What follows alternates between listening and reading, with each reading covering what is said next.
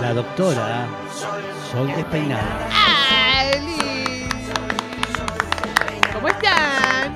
No bola, no bola, no quise. sí. Ah, Pero no sola. Ah, Sí, ¿qué sí. pasó? vi La por- rechazamos. No, bueno, está Hay un bien. estado de anarquía. La ya. ola tiene que ser Sí. eh, espontánea y natural. Yo la Si no hice. sale, no sale. No Bueno, es una salió bola, es un salpicón. Es un, Sí. es un salpicón, ok, perfecto. Ok, Bien, muy bien. clarísimo. Bueno, aquí estamos. Bien, muy bien. Hoy vamos a hablar de un tema eh, muy especial A ver. eh, y no tiene nada que ver con el sexo, así que por eso es muy ¿Qué? especial. Qué aburrido. No pueden creer, no pueden ¿Qué creer. pasó? yo no voy Mirá. a hablar. Hablen con la producción, no, No sé voy qué a decirles. hablar. no sé qué decirles. Van a tener que divertirse igual. Eh, vamos a hablar eh, hoy particularmente de hongos alucinógenos. Sí. Ah, Ah, me bueno, interesó. bueno, no es les, pero es no, hongo. les interesa, exactamente. Hongos alucinógenos Sí. y, eh, digamos, ¿qué se está investigando actualmente para el tratamiento de algunos trastornos eh, psiquiátricos o psicológicos? Eh, algunos de ellos, por ejemplo, el que más eh, se hizo como muy viral, digamos, es el, es el- el tratamiento para la depresión. Sí. Por supuesto que, nada, eh, o sea, hay 300 millones de personas en el mundo que tienen diagnóstico de depresión y debe haber mil más que no se acercan a la consulta o que, o que no registran los síntomas de depresión o que Sí. simplemente no se lo quieren tratar. Sí. Cada uno es libre de hacer lo que quiera, pero la depresión, sobre todo post pandemia, digamos, es Mm. uno de los trastornos eh, psiquiátricos más frecuentes eh, de, de dia- de diagnóstico, digamos, ¿no? Que la gente consulta más porque, bueno, tiene ciertos sentimientos, ciertas sensaciones, cierto desgano y demás. Eh, la verdad es que está siendo, digamos, se está convirtiendo en lo más común y lo más frecuente. O lo raro sería eh, sentirte bien últimamente. Eh, pero en, general la gente tiene al menos un síntoma de depresión, seguramente. Seguro. Eh, y sobre todo post pandemia. Bueno, ¿qué sucede con estos, estos hongos en particular? Sí. Digamos, eh, la idea que, que me gustaría conversar eh, primero es hablar sobre estos hongos. Por supuesto, como todo, como toda droga ilegal, eh, no, no decimos si es ilegítima o no, eso siempre lo mencionamos acá, sino ilegal, digamos, que hay una regulación estatal Sí. eh, sobre esta droga. Tiene siempre un estigma. Pero eh, la realidad es que los, los hongos alucinógenos, o particularmente los que contienen un compuesto que se llama psilocibina, que es, es- es particularmente lo que se está estudiando, Mm. eh, tienen un estigma como casi todas las drogas, pero con los hongos alucinógenos no podrán, porque eh, les voy a contar de qué se trata. Eh, estos hongos pueden cultivarse, pueden eh, generarse, pueden crearse este, en, en- en un tupper, pueden crearse en la comodidad de su casa, Sí. digamos, o sea, son de cultivo propio, por En así una decirlo. maceta. En una maceta, por ejemplo, exactamente. Eh, y lo interesante que tiene esto es que eh, no está demostrado que genere dependencia o adicción. Sí. Eso es clave, es importantísimo. Sí. No queremos consumir algo que nos genere eh, adicción. Sin dudas, el- el- la- eh, una sustancia ideal es la que no genere. Sin embargo, obviamente hay un montón de productos y de fármacos en la industria farmacéutica que están girando, por ejemplo, sí, este, que eh, sí generan eh, Sí. eh, adicción o Sí. dependencia, pero de eso no se habla porque, bueno, hay una platita por Porque es legal. Sí. porque es legal totalmente.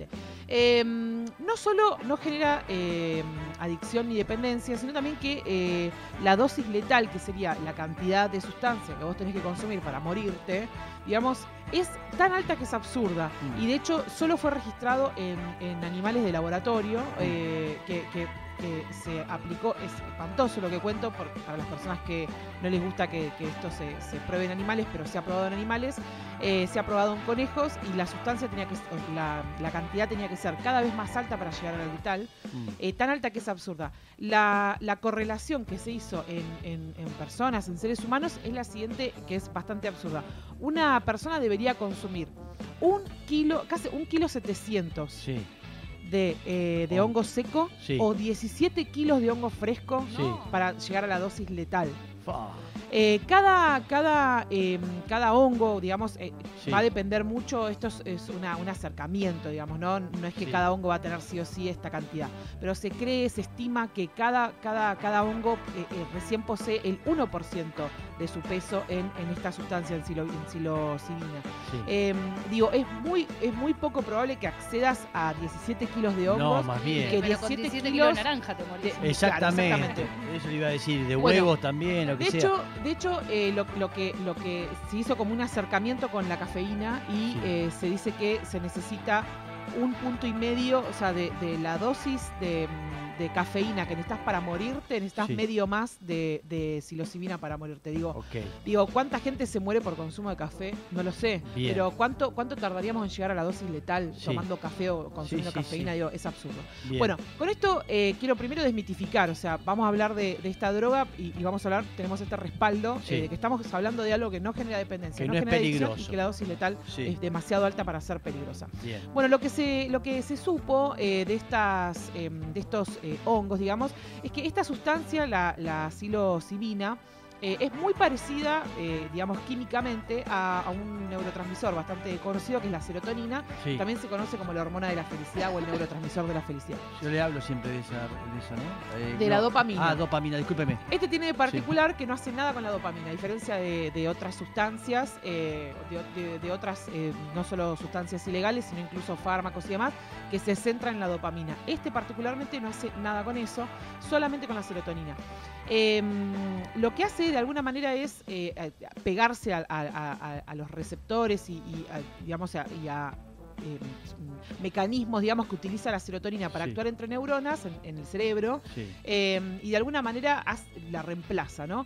Hasta acá no parece nada raro porque muchos antidepresivos son, son eso, digamos, Sí. son, son una ayuda química, no un respaldo químico. Mm. Más allá de que en la depresión estaría bueno hacer una terapia, digo, qué sé yo, conversar de lo que Sí. nos pasa, hablar y demás, y que muchas veces las causas de la, depres- de la depresión no son causas químicas, de hecho no son la mayoría. No. Causas químicas me refiero, sucede, hubo un evento en mi vida que me resulta mm, triste, me resulta angustiante y, y me hacen diagnóstico de depresión, pero quizás eh, no, no tengo un, un trastorno químico que requiere de una pastilla que reemplace, me den, que hagan que mis hormonas duren más tiempo, eh, hormonas de la felicidad para que yo esté bien. No hay una deficiencia química hormonal Mm. ni de neurotransmisores, sino que simplemente tiene que ver con, con nuestra, nuestra sociedad, con lo que, con, lo- con nuestros vínculos, con lo que nos comunicamos, con lo que nos pasa. Digo, nos suceden cosas, ¿no? Eso es parte de la vida.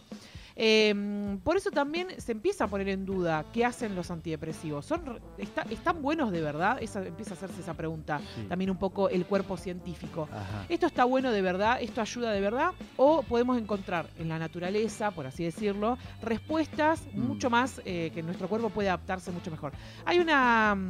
En el estudio, no sé si tienen esa imagen, eh, hay, perfecto, Ahí muchas está. gracias. Eh, el, estu- el- el estudio que se hizo último, que es el que hizo que, la- que se divulgara mucho más y que fuera más viral la noticia eh, de que la psilocibina, este compuesto de los hongos, colaboraba en la depresión, fue un estudio que se hizo lo siguiente. Se juntaron eh, más o menos 40 cu- o 41 personas, no recuerdo, da igual, eh, que tienen diagnóstico de depresión y que no responden a los fármacos. Digamos, Ajá. como que vos les das fármacos y no resuelven su depresión Bien. No la pueden de alguna manera eh, sostener. Sí. Entonces se juntó este grupo de personas y eh, a un grupo de personas se les dio la psilocibina, o sea, el compuesto del hongo, y a otro grupo de personas se les dio un placebo. O sea, nada, un tic-tac. Por así, o sea, digo, como una, una pastilla que no tiene absolutamente Sí. nada. Eh, lo que se vio, digamos, en los resultados, quizás en la imagen no es algo tan evidente para ustedes, pero eh, lo que tenemos que observar dentro de esos cortes de cerebro en una resonancia, que lo que estamos viendo, son las marcas de colores, que en este caso se ven amarillo y rojo, o Mm. si tienen eh, daltonismo lo van a ver de otro color, pero lo van a diferenciar del resto, lo va a ver, van a ver un contraste. Sí. Eh, lo que se ve es actividad cerebral. Lo que se, lo que se nota con la psilocibina es particularmente que hay mejores, más y mejores conexiones dentro de distintas partes del cerebro con eh, recibiendo dosis de psilocibina. Mm. Eh, recordemos también que la, la psilocibina, o sea, este producto del hongo, eh, que contiene muchos hongos que están en un grupo que se llaman hongos alucinógenos o hongos mágicos también Sí. le dicen. Digamos, más allá de este uso medicinal que nos encantaría que esté, eh, se usa, por supuesto, en, en rituales que chamánicos, Sí. rituales que tienen que ver con una conexión con, con- con- con parte de lo que te rodea, con, con algo que va más allá eh, de algo medicinal. Eh, y los, los síntomas que están descritos eh, cuando las personas consumen eh, la psilocibina, digamos, este compuesto de los hongos, Mm. tienen que ver con distintas cosas. La primera es la alteración de la percepción del tiempo. Eso es como bastante, Mm. eh, bastante común, digamos, Mm. de, de escuchar. Las personas que consumen el hongo de forma recreativa, en general, de- todo depende de la dosis, depende del cuerpo, depende de todo. Lo que voy a decir es algo general. Siempre va a haber excepciones, pero en general las- los síntomas empiezan a aparecer entre 10 y 40 minutos posteriores a la ingesta Sí. de este, de este hongo. Siempre es la ingesta, ¿no? O sea, Mm. no lo mencioné, pero la puerta de entrada es, es, es Claro. enteral. Sí. Eh, no es ni inyectable, ni, ni para aspirar, ni para fumar, No. es para comer.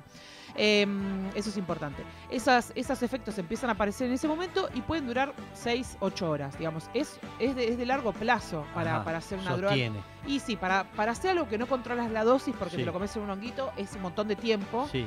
Está bueno porque si no es necesario, pero si se necesitara actuar con algún antídoto porque la droga hizo mal o algo, bueno, Sí. tenés un margen de tiempo interesante eh, para poder actuar sobre eso. Digamos, hay antídotos para, Sí. la, para la intoxicación por estos hongos o Ah. demás que requieran, digamos, resolver o, o- o- o volver atrás. es otro antídoto, digamos, natural, así. Eh, no, no, no, es un, es un fármaco, digamos. ah, Sí, sí, sí, que O se que- utiliza por si caes a la guardia y decís, mira, comí hongos. Me fui de mambo, mal, o sí. no me siento bien, hay un antídoto, entre sí, comillas. Es algo que se aplica, que es risperidona, que es un fármaco, un psicofármaco bastante común, que se aplica y, y de alguna manera eh, Te anula. retira, retira los, los síntomas. Exacto. mirá. Digo, este, se po- puede pasar. No es lo más común que pase, digo, o sea, Sí, porque por todo lo que mencionamos antes, Mm, pero digo, este, hay una respuesta ante una intoxicación Bien. o sobredosis o como lo queramos llamar. bien. Eh, bien, entonces esos efectos duran bastante tiempo. A la alteración de, del- de- de la percepción del tiempo es, es bastante, digamos, es un efecto bastante marcado, que es algo que lo dicen bastante.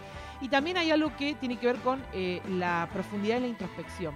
¿no? Eh, las personas que consumen eh, la psilocibina o estos hongos mágicos o alucinógenos refieren eh, sentir que su cuerpo se, se mimetiza de alguna manera con el medio ambiente, que. Tu cuerpo deja de ser tuyo y que forma parte de lo que te rodea, que hay una introspección. Las personas que lo consumen en los rituales, eh, eh, digamos, religiosos o rituales que tienen que ver eh, con una introspección mayor o chamánicos, eh, refieren también que, que vuelven a, a escenas pasadas y Ajá. las repasan de alguna manera, Sí. eh, escenas pasadas de, de- de- de tu vida, ¿no? No Sí. sé, una conversación con tu papá, con tu mamá, con un hermano, una- no sé, algo que te pasó en la vida, sí. algo como que podés volver a ese recuerdo y vivirlo, vivirlo con una, con una intensidad bastante más eh, fuerte que un recuerdo solo. Sí. Eh, entonces, eh, a esto se refieren con la introspección. Lo que se cree Es un poco que... lo que también pasa con la ayahuasca, Estaba ¿no? pensando, Totalmente, sí, es, ¿sí? eso. Sí, sí. exacto, De exacto. alguna manera lo va sanando, por así decirlo. Sí, depende cada uno Depende cómo cómo pero le pega, sí, sabemos sí, que, sí. que te lleva a ese lugar, digamos. Después lo que cada uno haga con eso, no Sí. sabemos. Pero sí, totalmente, muy parecido. Eh, lo que sucede, eh, lo que se cree también desde, desde la medicina es que en realidad, mm, digamos, la duda actual que, que aparece es, no sabemos si la gente, la gente que tiene diagnóstico de depresión consume este, este, este, esta sustancia y eh, resuelve los síntomas de depresión, porque la sustancia ayuda para, porque tiene, porque se parece a la serotonina, zaraza, zaraza, Mm, eh, o si este, esta característica de introspección mucho más profunda Sí. ayuda a estas personas a resolver la depresión Ah, desde otra perspectiva. ¿Se entiende la diferencia? Sí. Perfecto. Digo, una cosa es lo que químicamente te hace en tu cuerpo Sí. y otra es, digo, te facilita. Digo, es- puede, ser, puede ser llamado un facilitador para, para la, la resolución de algo, digo. sí. Quizás haces tu terapia, conversás con, con tu gente y demás sobre lo que te sucede, pero no llegas a un nivel de introspección tal que decís, ah, bueno, no había visto que, o no me había dado cuenta que tal cosa. Bueno, lo que también eh, una de las teorías de los grupos de científicos es esta. Bueno, no tenemos ni idea si es algo químico o si este nivel de introspección ayuda a estas personas a darse cuenta de escenas o, o charlas, conversaciones o algo que les sucedió en el pasado que eh, pueda de alguna manera ayudar con su diagnóstico de depresión, que tienen diagnóstico de depresión psiquiátrico, ¿no? Sí. Eh, así que, eh, bueno, eso es muy interesante. Recordemos que acá en Argentina es ilegal. En el 2016 eh, lle- eh, le abrieron una causa a, un- a una persona que tenía en su garage eh, todo un cultivo de, Mirá. de- de hongos. Sí. Eh, fue hace bastante tiempo, digo, y no se hablaba tanto de los hongos alucinógenos en el 2016, o al menos yo no... no, ¿Quién no- habrá tampoco. botoneado ahí, no? Alguien sí, alguien habrá Alguien, un botoneado. vecino, botón. Bien. Tenía en su garage un, montón de, de cultivo de, estos hongos y Sí. bueno, lo han procesado y demás, pero no hay mucho, no hay mucho más, eh, digamos, eh, para, eh, digamos, eh, cuestiones judiciales Sí. vinculadas a denuncias y demás. No es como la tenencia de A marihuana ver, o eh, Hauser, que, ¿qué dice? que se habla un poco más. No, no, no, sé que, o sea, de hongos realmente no, no conozco tanto. No es tan común. De- No, no. no, no es tan común. De cannabis sí es sí, muy común. mil. Obvio, sí. por supuesto. Sí, Eh, sí, sí. Nada, gente presa por dos plantitas Sí. está lleno. Total. Bueno, eh, esto, por el- esto, por ejemplo, ahora, digamos, no, no, no es algo tan común, digamos, que sea denunciado y demás. Ojalá que no, que no suceda, pero digo, eh, en Argentina es ilegal. Hay un, un- un- hay grupos de personas que están tratando de que, digo, hay, hay evidencia científica de que, y además esto, ¿no? No es, no es una droga peligrosa, eso me parece como fundamental. Sí.